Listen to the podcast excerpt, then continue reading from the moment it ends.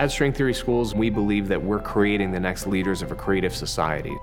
For us, it's allowing kids to discover what type of learner they are, and for them to be able to collaboratively work together and learn to be creative problem solvers. Having iPad in our school for every student is the way that we engage with learning.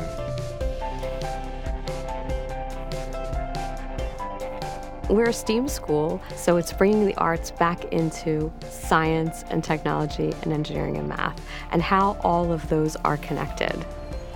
We serve kids from all over the city, from all different backgrounds.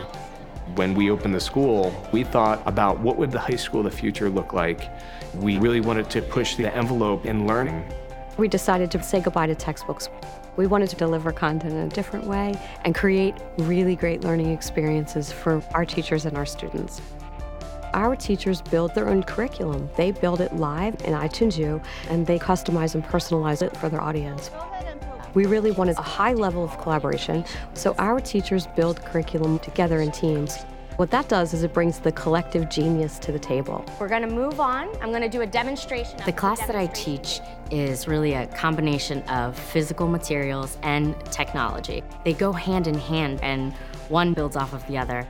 One of the lessons that I assigned my students was a stop-motion lesson. This process of taking the idea of a character from their imagination, putting it on paper, now transferring it into a digital medium with the help of the iPads, it's just this incredible experience of art. We see students come to life when they're allowed to do a project that interests them, giving them the choice and the power to decide how to learn and how to create. That's what iPad really does for us. And that's something we just didn't have before. There's something special about an iPad where you can almost feel like you're in the environment and being in that content and being close to it. It just brings a whole nother dimension to learning. So for example, when students use the Elements 4D app, it lets them take a block and through the camera of the iPad, turn the block into a 3D model that shows each element on the periodic table.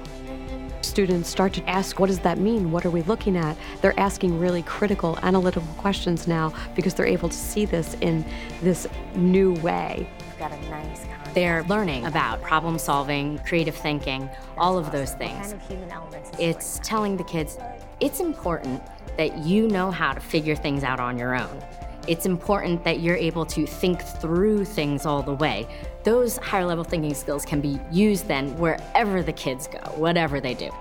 Hello and welcome to String Theory News. We have a lot in store for you today. When we went one-to-one with iPad, the level of engagement and time on task just went through the roof.